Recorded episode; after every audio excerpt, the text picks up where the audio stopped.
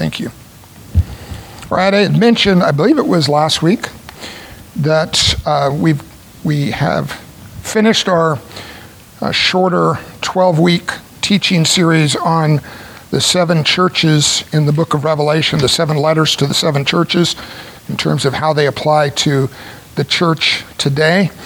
And um, I had mentioned that I was considering the possibility of not returning to the book of Acts right now uh, to continue our ongoing study in Acts. And so I have reached a, a decision on that, and I'm going to be developing something new.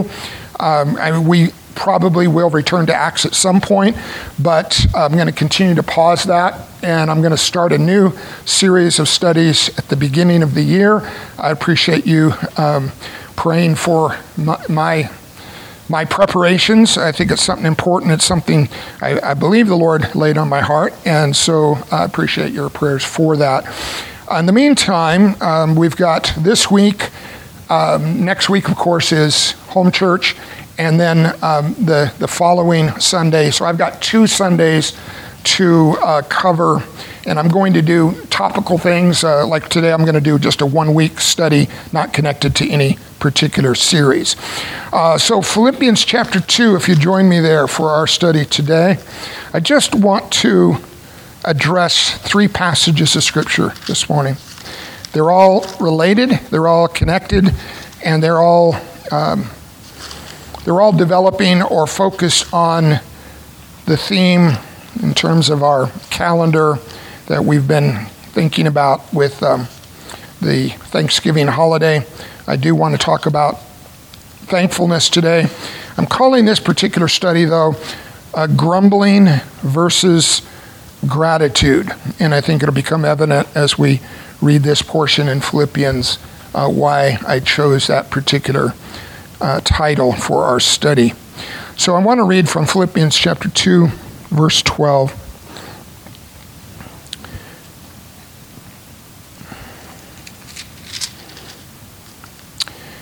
Paul writes, Therefore, my beloved, as you have always obeyed, so now, not only as in my presence, but much more in my absence, work out your own salvation with fear and trembling. For it is God who works in you, both to will and to work for his good pleasure.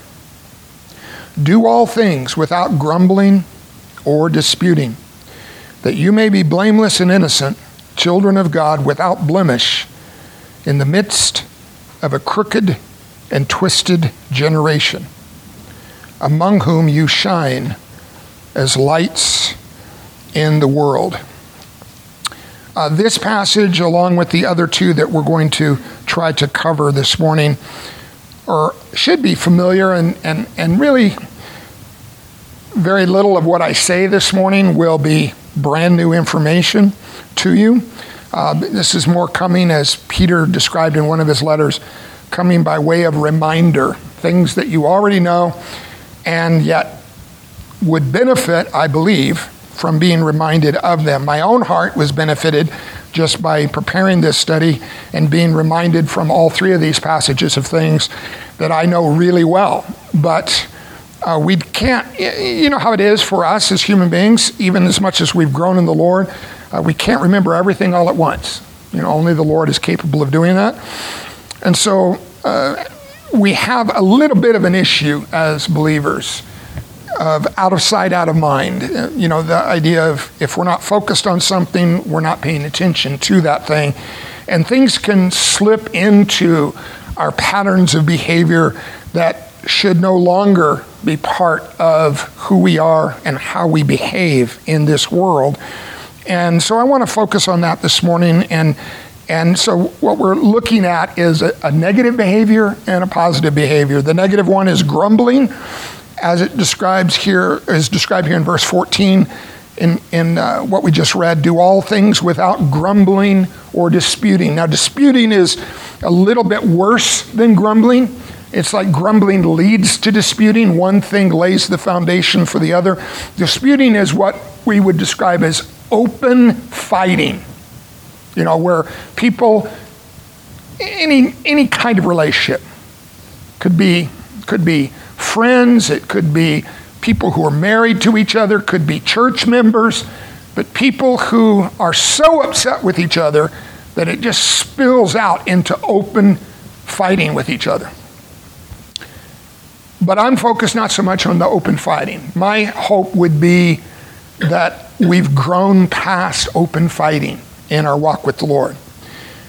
But I'm going to focus our attention on the grumbling, which I think the further we grow in the Lord, uh, between the two, I think we're more vulnerable to grumbling because it's more subtle than open fighting. If, if there was a fist fight that were to break out in the service this morning, let's say Sam is going to go at it with Victor. The, the, the two of them just, they're just so upset with each other and they just start trading blows here in the congregation. I don't think there would be anybody here, a single person here, that would say, Oh, that's fine. We would all immediately understand, and they would even know in their hearts as they're pummeling each other just how deeply wrong and how offensive to the Lord, how destructive that is to the kind of relationship we're meant to have in the body of Christ.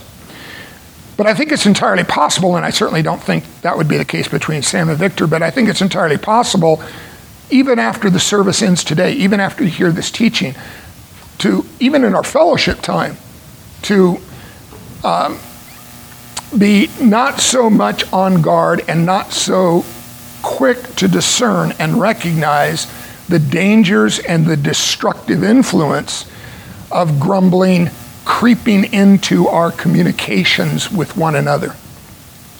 So that was on my heart to focus on, and the reason I've titled it Grumbling versus Gratitude is that, in my perspective, as I was revisiting these three passages that we're looking at today, uh, the two things are mutually exclusive. I don't believe it's possible for there to be an expression of grumbling out of a grateful heart. And I don't think it's possible for there to be true expressions of gratitude out of a grumbling heart. The two things are like oil and water. They don't mix and they're really they're really at odds with each other in that way. So let's take a look at this first passage in some of the details, just revisiting some of the details. Again, this is these are things you've you've studied. We studied these passages because they all contain all three of them. They contain present imperatives, and we've been studying that for the last three years in our in our home church studies. So we covered all three of these passages already in some detail. But again, just by way of reminder, first detail of the passage starting in verse 12 is the word therefore. And you've heard this before. When you see the word therefore, especially in Paul's letters, this is, this is certainly true. When you see the word therefore, you want to ask, what is it therefore? So the idea is what Paul's doing is he's connecting what he's about to say to what he's just said. So I didn't have time, and I, I, don't want to take time to develop what precedes verse 12, but verses 5 through 11 in Philippians 2 are some of the most important verses in the entire New Testament. And it's one of those places in Paul's letters, only by the by the inspiration of the Spirit of God can someone accomplish this, where in just a few short verses, 5 through 11, Paul covers the entire story of redemption from eternity past to eternity future. And he is focused, of course, on Christ's role in redeeming us. The wonderful thing that only he could accomplish and did accomplish in his sacrifice for us, and how that sacrifice is meant to change us and transform us as it saves us. And then he says this word in verse 12, therefore, meaning because of the saving work of Christ, now I'm going to teach you some things that are meant to be connected to his saving work, but flow out of it. And what flows out of it, of course, is the ongoing work of the Lord. So the Lord did the greatest work that's ever been accomplished when Christ was sacrificed on the cross for us and when he rose again from the dead. But then, following that, and following the moment that your heart truly believes that, what is God doing after that with you And what is God doing after that in you? And the idea is that in one sense, God has stopped working because the work was finished and accomplished and fulfilled and completed in Christ. But in another sense, God's work just is starting from the moment you truly believe those things because now his work shifts from saving you to sanctifying you. And sanctification is just a gigantically huge project that God has embarked on in your life. Gigantically huge. And the reason why I use the word gigantic is the whole idea of sanctification, remember, is what's the end goal of sanctification? What's the final goal of God's sanctifying work in you from the moment you first were born again, the moment you first believed. What's the goal? To make you like His Son in every way. To completely change you from the inside out so that you are like Christ. So if you understand who He really is, how great He really is, all of the attributes and qualities that he perfectly represents. And then you shift your focus from that to where you're at the moment you're truly saved. As great of a change as it was to save you, it's just the beginning of a gigantic amount of ongoing, continuing changes that need to happen with you from the moment of your salvation to the moment you breathe your last breath in this world. And this is what this passage is focused on. So he says, Therefore, my beloved, as you've always obeyed, so now not, much, not only is in my presence, but much more in my absence, meaning I'm thankful. Paul is saying this. He's kind of trusting the Philippians. He's saying, Look, I'm thankful that you weren't just showing efforts in the direction of what I'm about to describe when I was physically present to peer over your shoulder and see how you were doing in my personal presence but that you took it to heart, you believed in the importance and significance of these responsibilities. And even after I left the church and went on with the rest of my apostolic assignment, and now I'm physically absent from you, you've still prioritized this concern. So, what is the concern? Work out, in verse 12, work out your own salvation with fear and trembling. Now, you know what this is not saying. This is not saying work for your own salvation as if you could contribute anything to your being saved. That's not at all what it's saying. But it is saying this since Christ has saved you, the salvation is already accomplished. Now, work out all the implications of his saving you into every area of your perspective of your attitude, of your behavior, and of your words. Every area of your life is now being transformed to fit with the saving work that He accomplished in you on the day of your new birth. So work out your own salvation. That means when he says your own salvation, that means he's making us responsible for our sanctification. It doesn't mean we can accomplish our salvation apart from the ongoing outpouring of God's grace in our hearts, but it does mean that even with God's grace to sanctify you at work in you, you still have a responsibility to participate wholeheartedly, diligently, seriously, intentionally with His plan to change you, to keep changing you. So work out your own salvation. Do so with fear and trembling. Why with fear and trembling? Why not with arrogant presumption? Why with fear and trembling? Because even with our best intentions, our efforts to, sanct- to be sanctified, to, to make progress in our sanctification, our efforts are going to be flawed and imperfect, and we're going to periodically stumble and fail in those efforts. And so we need to be reminded of just how dependent we are on the Lord in making any progress in sanctification whatsoever. So work out your own salvation with fear and trembling. And then in verse 13, for, meaning this is the reason why you should have such confidence. Even though you're in fear and trembling, you can have confidence to make progress in sanctification for this reason and only for this reason For it is God who works in you. God who works in you. He's not talking about on the day you were born again. He's talking about every day following the new birth. God is at work in you. So you got up this morning, and all of you that are here made the best choice you could make, which was to come to church, to be where you're supposed to be.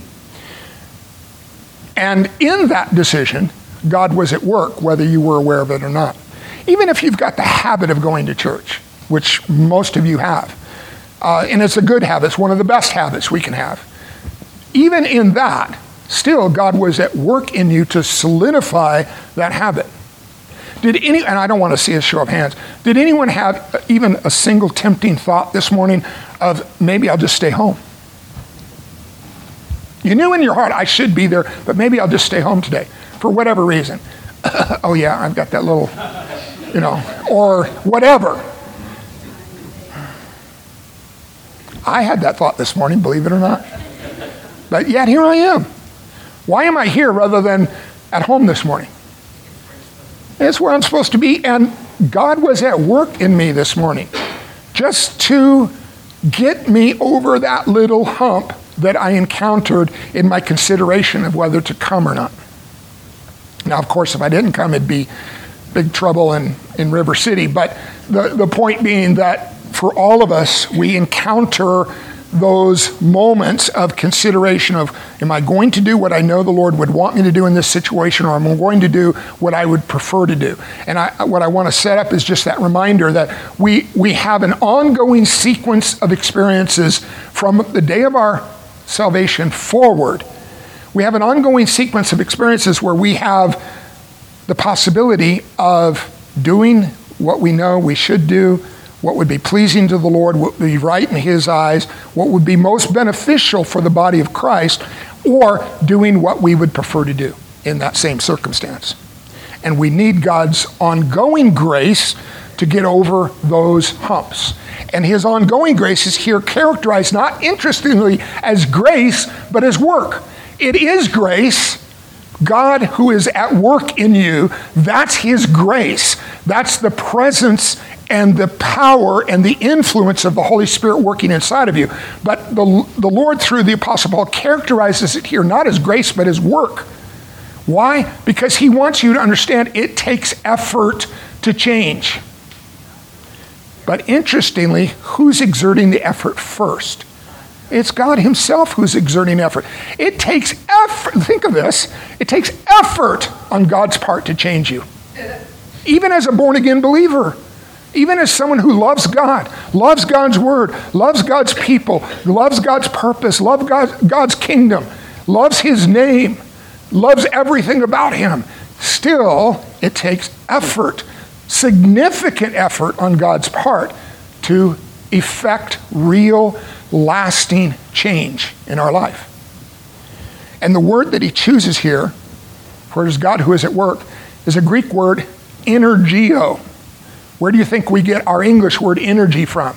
It's from this Greek word. God has to exert holy, glorious energy inside of you in order to change you. But the implication of this verse is when is he doing that? Every single day. He is, every day, he has one agenda with you now that you're saved. That's to change you to become more like his son. You wake up, that's what his plan is. You might think, what do we have planned today, Lord? What we have planned today is for you to change, to become a little bit more like Christ, to recognize the release of God's energy inside of you in order to change you. If you get that, if you understand that, why not buy into it? and participate in it and stop resisting it at key points that are keeping you from changing in the way that God wants you to change. For it is God who works in you, and now just so we don't misunderstand, that, that release of holy, heavenly energy inside of you by the presence of the Holy Spirit is focused in two directions at the same time in your life. It is God who works in you both to will and to work for his good pleasure. What does it mean that God is at work in you to will? It means that God's energy being released inside of you to change you is trying to get you to change the decisions and choices you're making in life. The decisions and choices you're making. The, the way you establish your life priorities. Because life priorities are all about choices and decisions. Some things are more important to us than other things. That's why we call them priorities. And some things are more important to God than other things. And so we have God's priorities. God is at work in you, releasing energy inside of you on a daily basis in order to influence you to make the choices that are pleasing to Him, that are serving His purpose, that are following His agenda, rather than just simply letting you spin your wheels, carrying out your own personal agenda, which is what characterized your life before you were ever saved. God is at work in you to will, to make new, better, wiser, more God honoring choices. Second, God is at work in you to work. That's interesting phrasing. God is releasing energy in you to do what? To release energy. He uses the same Greek word, energeo. God is working in order to stir you to start working. He wants you to, again, buy in, invest with your own energy in the project that He's revealed that He is wanting to accomplish in your life. So God's energy is stirring your own responsive energy. How much energy does He want you to, to show in this buying into His project? It's a word, energy, here, which, which implies great effort, a lot of effort. Not just, you know, ho hum, I'll, I'll throw some effort God's direction like I'm throwing a, a, a dog a bone. But full buy in is what He's after.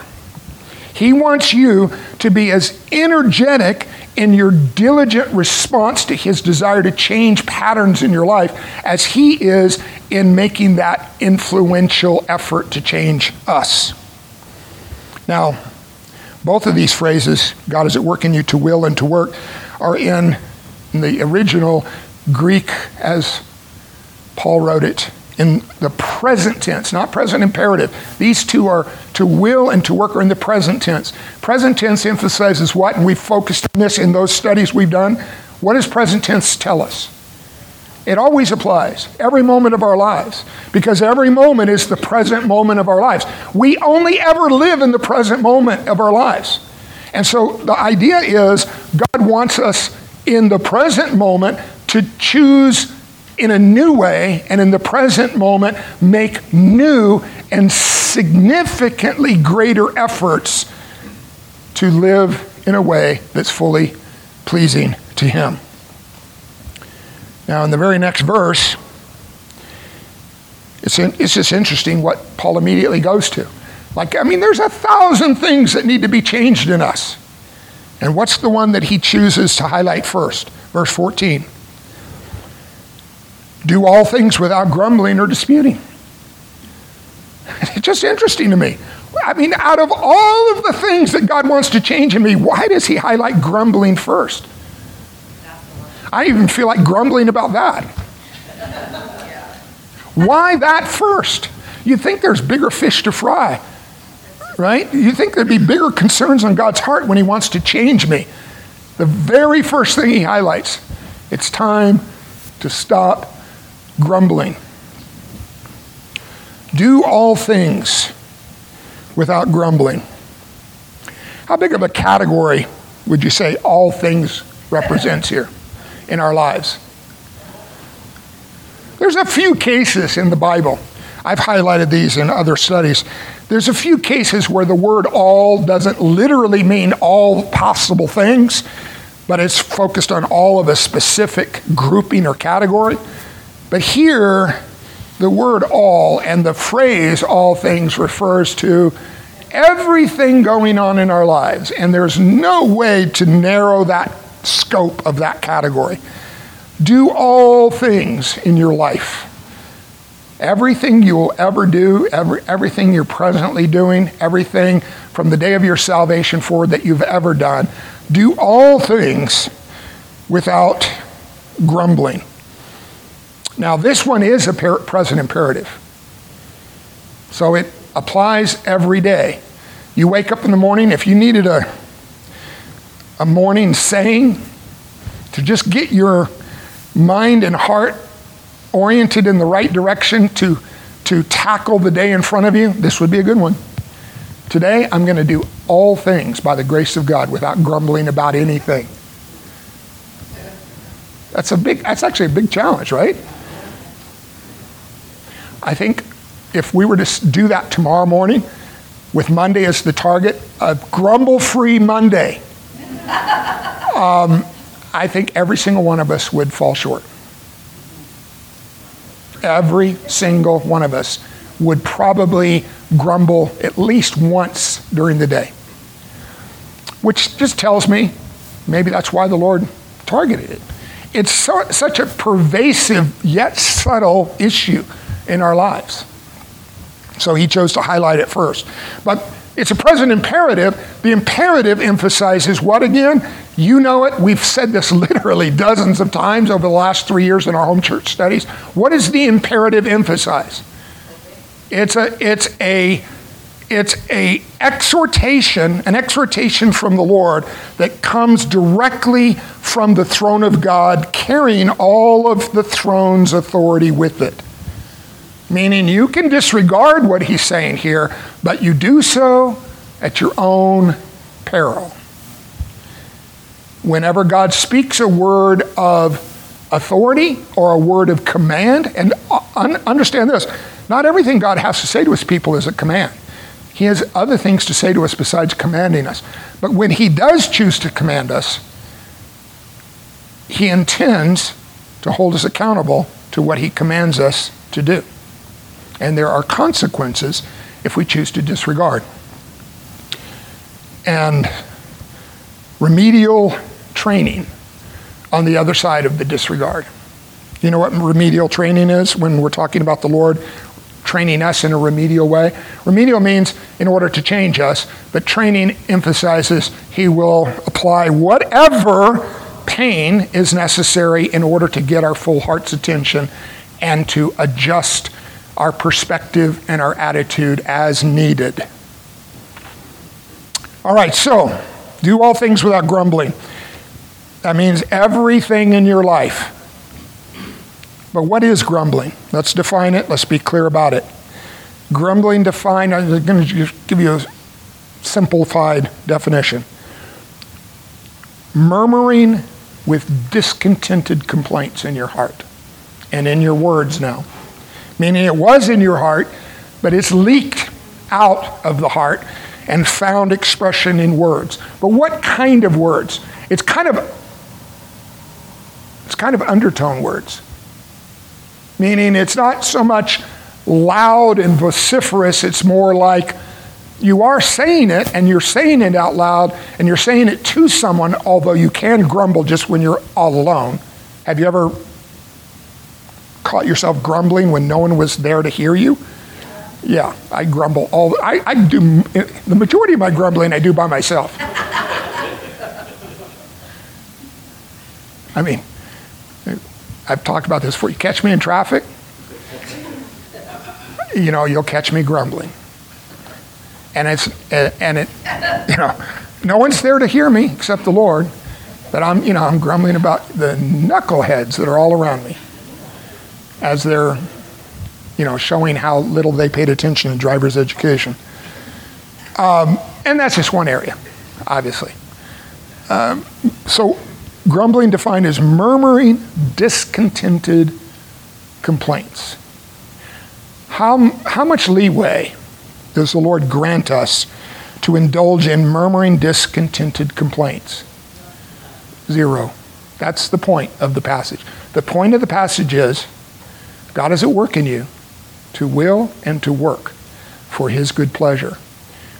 And he wants you to do all things without grumbling. That means he doesn't want to hear it. And if you say it, he hears it. And if no one else hears it, he hears it. Have you ever been around a, a, a, a, a hardcore complainer? I mean, it's someone that just, they open their mouth and a complaint will come out. Do you enjoy their company? No. Do you, do you seek their company out? Like, I can't wait to go hear the next complaint. It's just, it, it just, it's just so uplifting. It's so encouraging. It's so God glorifying. I mean, there is nothing about complaining that is music to the Lord's ears. But I, I want you to think of this, and it's, un, it's unavoidable because the Lord's present everywhere. And He's not just present everywhere like external to you, He's present inside of you. So He's everywhere that you are, and every time that you open your mouth and indulge in grumbling, who has to hear it if no one else has to hear it? You kind of have learned to enjoy your own grumbling, but He doesn't. He really doesn't. And think about this. You know, if there's someone that's just given over to complaining, I don't seek out their company. I kind of look for ways to avoid their company. And the Lord can't avoid your company. Think of it. I mean, I, I mean, we, we kind of put things on the Lord's shoulders that I don't think we should put on his shoulders at times. Like, of course, he's the Lord. He's just used to it. Well, yeah, he's used to it, but he doesn't like it. That's why he says, with authority, do all things without grumbling. I want my children to stop grumbling, is what he is saying here. But the question I want to ask next is why? Why do we ever grumble? I was in a conversation with uh, David and some other folks recently, and he shared something that was like r- right in line with this word of exhortation I'm sharing with you today. He said, he said, I have an awesome life. Now, I'm not exactly quoting him, I'm just kind of paraphrasing what I heard him say. He said, I have an awesome life. My life is, is wonderful. I have no valid reason to ever complain. And that's the point here. So the question is, why do we grumble? Well, let me give you three things to think about in terms of explaining why it's such a pervasive issue, even for the children of God. First, grumbling is a sin. So you can ask the question uh, once we're saved from sin, why do we still sin? Why do we still sin? Well, there are, there are unresolved attachments in our heart to old indulgences indulgences that we enjoyed before the moment of our redemption and now have to be tracked down, sought out, and extinguished with great diligence. So it's a sin. Second, grumbling, you maybe have never thought of it from this perspective before, but this occurred to me. This isn't something I read anywhere, it just was a thought in my own mind and heart as I was preparing this. I think grumbling functions as kind of an anti prayer. Think of it. Why do we pray? Why do we ever pray? We pray because we recognize we're not capable of changing things in our lives that need to be changed, or changing things in the world around us that need to be changed. And so we, we look to the Lord, we lean on the Lord, we trust in the Lord, we have faith in the Lord, and He calls us to pray, and He says He's willing to listen, and then we recognize when it, we're in our best moments, we recognize that He and He alone has the power to effectively change those things that need to be changed. But grumbling focus, it kind of functions in the exact opposite way and focuses our, our heart's concerns in the opposite direction. Grumbling happens when something's not changing the way we want it to be, not changing in the way that we want it to change. Maybe it's not changing fast enough, maybe it's not, just not changing at all. And so instead of prayer, we indulge in our worst moments in grumbling about it. The very, think of this every single time you're grumbling, you should be praying instead. But what we end up allowing ourselves room to do is to just complain about it, murmur about it under our breath, implying that, you know, something's wrong. And it's, I, I rarely grumble about myself, but I, I am commonly grumbling about people in my life or circumstances surrounding me that, that aren't the way I think they should be. And in some cases, I might even be right. Maybe they shouldn't be that way. In other cases, I've seen it completely from the wrong perspective, and God was at work in a way that I didn't see Him. And so I'm grumbling about it rather than praising Him for it. But one way or the other, if I'm grumbling, I'm not praying. So it's kind of an anti prayer. Third, uh, turn, if you would, for a moment. I said I'd only share three verses. I'm just going to reference this one real quick. Uh, Matthew 12.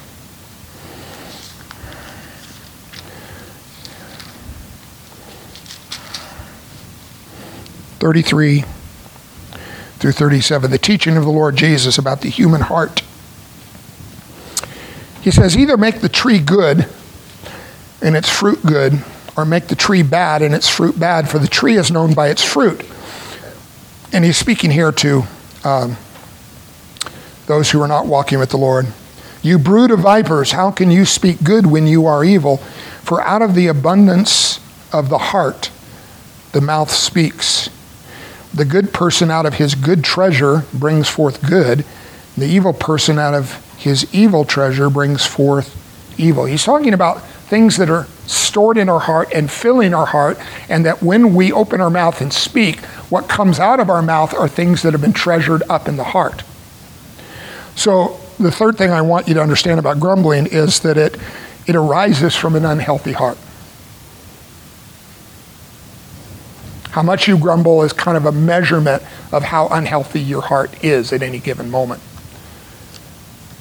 And that can vary, of course. You know, you can have a healthier heart at one point and then and then lose progress and and re-indulge in grumbling about things that you should be praying about rather than grumbling about. But when you do grumble, you're expressing you're just all you're doing is displaying your unhealthy heart for others to hear it, or at the or at the least the Lord Himself. Uh, let's go back then and finish the Philippians passage.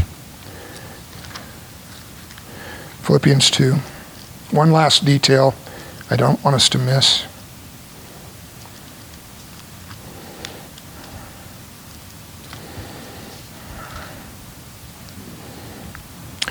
I'll read verse 14 again. Do all things without grumbling or disputing. That. Now the word that functions as a like if you were if you were grammatically structuring what Paul is saying, everything following the word that is now in parentheses. He is stopping to explain the purpose for what he just declared in, in verses 13 and 14. Do all things without grumbling or disputing, that for this purpose you may be blameless and innocent, children of God without blemish in the midst of a crooked and twisted generation. In the midst of a crooked and twisted generation. I think we're all aware of this. If you pay any attention to the world around you nowadays, do we not live in the midst of a crooked and twisted generation of people? And it's seemingly, to my observation, getting only more twisted and more crooked as we go. Among whom you shine as lights in the world. What the Lord is after here is contrast in order to draw attention to something that's meant to be glorious in its contrast to something that's very much not glorious. You've heard this analogy before. I didn't come up with it. It's a great one, though. You know, like when you go into a, a fine jewelry store in order to shop for fine jewelry and they bring out their best diamonds to show you. Um, not that I've ever done that kind of shopping, but still, you know, you understand conceptually. What do they put the diamonds on when they put them on the display counter? Yeah, black velvet. Why? For the contrast. The contrast of the dark black background brings out all of the beauty, the fire, the, the, the, the glory that's found in the diamond, which would be there without the black velvet just the same. but it's not as obvious without the contrast. So the Lord places his people in the midst, in the midst of blackness in order for us to shine as lights in the world, to call attention to what? To how changed we are by his saving work.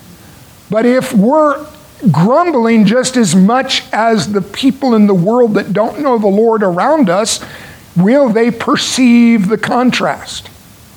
And that's the point. Is they need to see there's something different going on with this one than there is in my own heart and in my own life.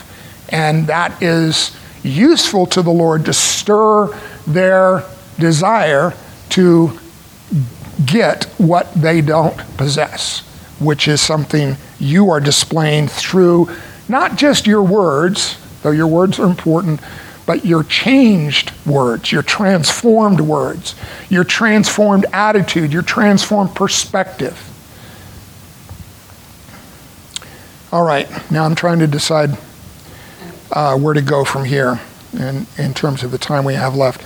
Let's, let's do at least one more passage of these three I had intended to accomplish. Colossians chapter 3. And again, we studied this one in our home church studies not terribly long ago. Colossians chapter 3. A little bit longer section, but I'm not going to focus on all the details. I'm going to start in verse 9. This is part of the, the section of Paul's letter to the Colossians. Uh, you're, you're, familiar with this pattern. We've highlighted this pattern of how Paul would write his letters. Generally speaking, this is true for all of his letters, where, where when he's writing to churches, in the beginning of his letters, he would lay out doctrinal foundations. He would just do hardcore teaching. And then at the end of his letters, the second half usually of his letters, uh, he would then take the foundations he's laid of the doctrine and he would connect it to how, if that doctrine is fully understood, fully embraced, fully believed, and fully lived out in the way that it should be, this is how it will change your life. And this is what your changed life will look like. This is one of those sections in Colossians 3, starting in verse 9. Do not lie to one another, seeing that you have put off the old self with its practices. So the old self describes every single one of us before the day of our salvation. But he's highlighting not just who we were, but how we practiced before he redeemed us. How we lived, our patterns of behavior, our personal habits of attitude, perspective, and words. Do not lie to one another, seeing you have put off the old self and put off its practices, and have put on the new self, which is, and I could add the word here rightly so, continually being renewed in knowledge after the image of its creator. Here, here in the, the new life, there is not Greek and Jew, circumcised and uncircumcised, barbarian, Scythian, slave, free, but Christ is all and in all. Put on then, which now is functioning, then is functioning like a therefore. In light of what Christ has done to save you, put on then, as God's chosen ones, holy and beloved, compassionate hearts, kindness, humility, meekness, and patience. If you put those things on, the things that are listed in verse 12, how much are you going to grumble toward those people that you are connected to in the body of Christ? Not going to be a lot of room left for grumbling. If you've put on compassionate hearts, kind hearts, humble hearts, meek hearts, and patient hearts. Bearing with one another, and if one has a complaint, Paul recognizes in the rough and tumble world of daily church life, there's going to be times when you will have a complaint against someone. If one has a complaint against one another, forgiving each other as the Lord has forgiven you. So you also must forgive. And above all these, put on love. That self sacrificial, agape, other centered, other concerned love. The same kind of love God, of course, showed us in saving us and continues to show us every single day. Above all these things, put on love, which binds everything together in perfect harmony. If you're grumbling, there's not perfect harmony, but God's goal for His family, His church, is a, an assembly of people living in perfect harmony with one another. Have you ever heard singers that sang in perfect harmony? Like I remember from my old, old days, Crosby, Stills, Nash, and Young. Does anybody remember that group from a long time ago? Sam's nodding his head yes, like he knows anything about that group. They were, they were like 50 years before he was even born. I appreciate that you're listening occasionally to that quality of music, though. I mean, they were awesome in terms of not what they had to say, but how they beautifully sang it. Uh, in terms of just the harmonization, it was just it was a thing of beauty. Think of that. All of us just in perfect, harmonious relationship with each other. And let the peace of Christ rule in your hearts, to which indeed you were called in one body.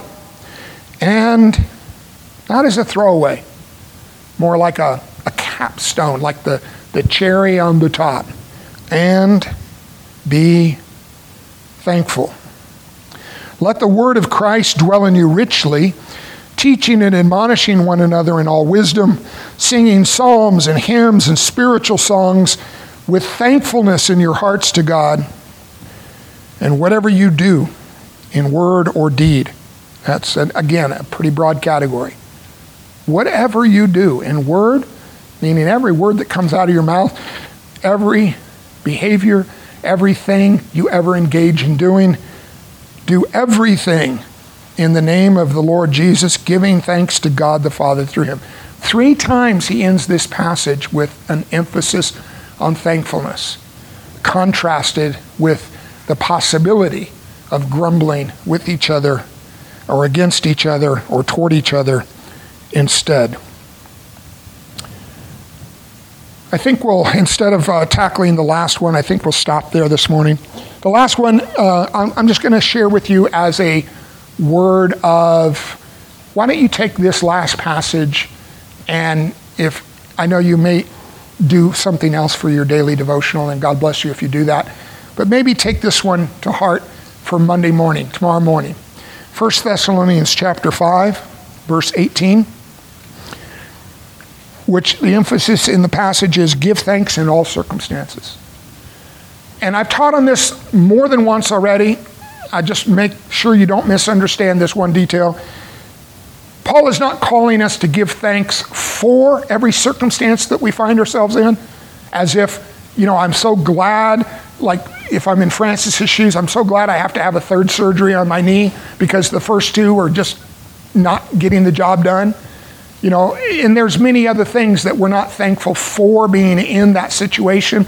But in the midst of those circumstances and situations, there are always reasons to be thankful. And that's because we know from Romans 8 that God is at work to cause all things for those that love him and are called according to his purpose.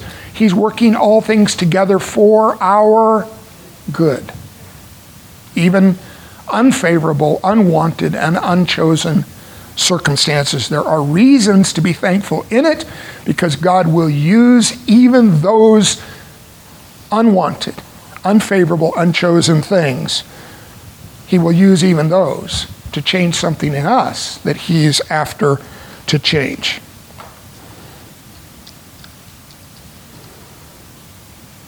Okay, I'm going to I'm going to go back one more time.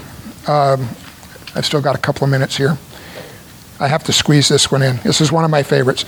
Uh, go with me uh, back to uh, the book of Jonah.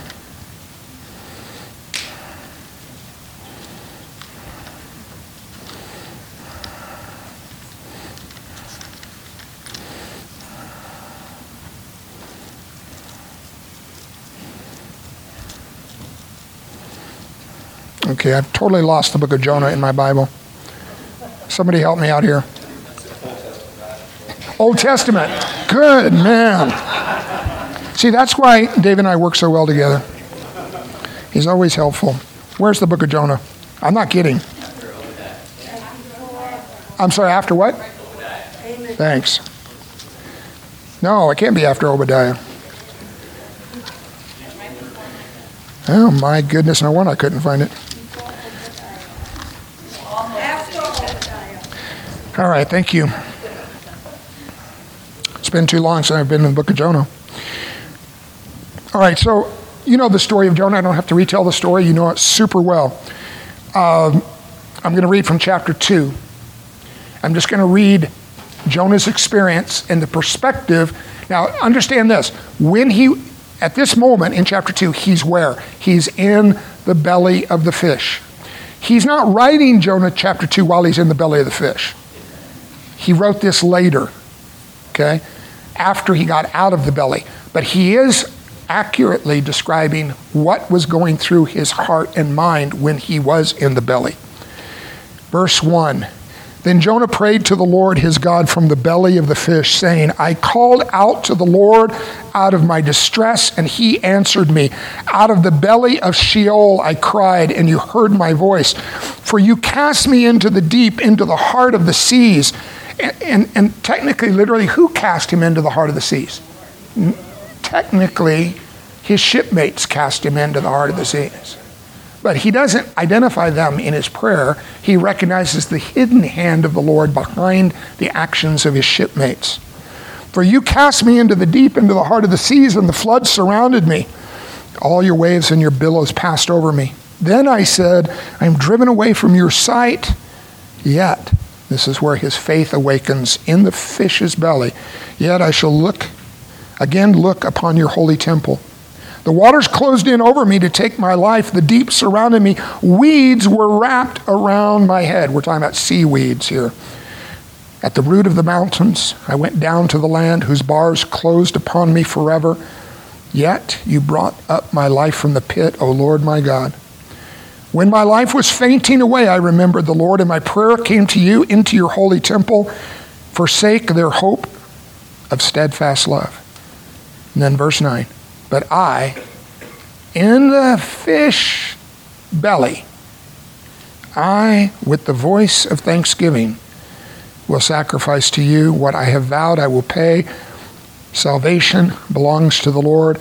And with that high note of heart faith in his most extreme experience, verse 10 and the Lord spoke to the fish. The Lord spoke to the fish and it vomited Jonah out upon the dry land. Listen, there's not a single person here who has more reason to grumble and complain than Jonah did in the moment he was in the fish's belly. But he found grace from God. You, you are in a better place than Jonah, not just circumstantially, but spiritually. You have the new birth. You're filled with the Holy Spirit. You have the entire Word of God at your disposal, and much of it had never even been written in the days of Jonah. You have no reason to do any less than what Jonah did in his most extreme circumstances, and that was to, with the voice of thanksgiving, give thanks to the Lord rather than indulge in grumbling, the anti prayer. All right, let's, let's pray. Father, thank you for the opportunity to stop and just revisit things that we all know and to be reminded and refreshed in those. Grant us all the grace that we need as you're willing and working in us to cause us to will and to work. Uh, help us to respond, Lord, to your sanctifying work to change us in every way that we need to be changed. Make us a people characterized by thanksgiving rather than a people characterized as we previously were by our grumblings. Thank you, Father God. Amen. God bless all.